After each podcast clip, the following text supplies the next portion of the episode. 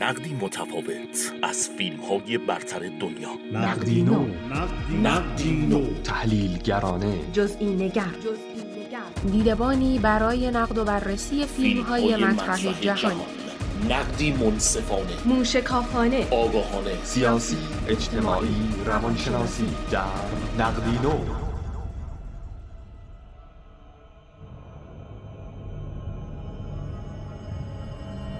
پاکسازی. سال انتخابات سومین قسمت از سری فیلم های پاکسازی است. این فیلم در ژانر اکشن به کارگردانی جیمز دموناکو محصول سال 2016 آمریکا است.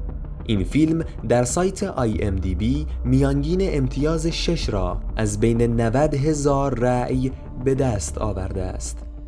مجموعه فیلم های پاکسازی حول محور یک ایده جذاب میچرخند.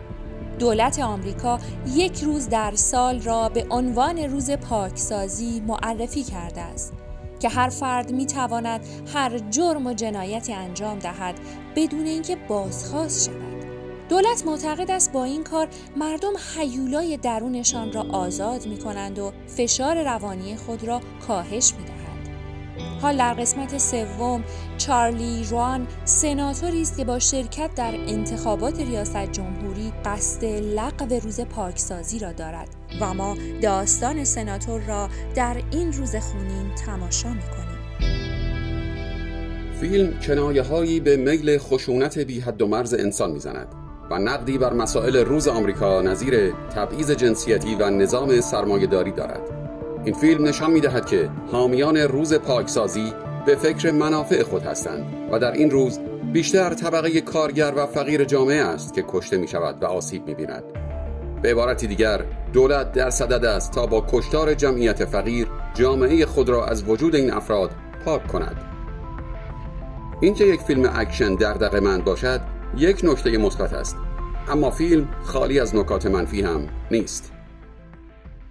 مشکل اصلی فیلم این است که خیلی زود دستش را برای مخاطب رو می کند و تمام حرفها و کنایه های خود را به شکلی عیان و واضح بیان می کند. شخصیت ها بی هویت هستند و خیلی سطحی پرداخت می شوند و فیلم ساز هیچ عمقی به آنها نمی دهد. دیالوگ های آنان کمرمق و کلیشه ای است و بار دراماتیک لازم را ندارد. همین امر موجب می شود مخاطب از شخصیت های فیلم فاصله بگیرد و سرنوشت ایشان برایش مهم نباشد. فیلم از تیم بازیگری قدرتمندی نیز بهره نمی‌برد و فقط شخصیت سناتور با نقشافرینی الیزابت میچل است که بار اصلی گروه بازیگری را به دوش می‌کشد. سکانس های اکشن فیلم نیز پرداخت ضعیفی دارند.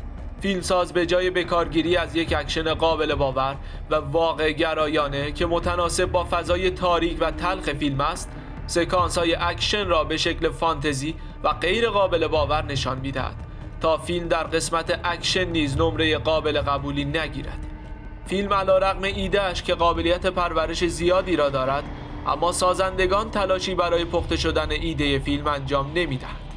پاکسازی نمونه بارز فیلمی است که می توانست با برطرف کردن نقصهای خود و پرورش ایده اولیه‌اش تبدیل به یک فیلم اکشن ماندگار شود. اما به سبب بیدقتی فیلمساز این پتانسیل از بین رفته است.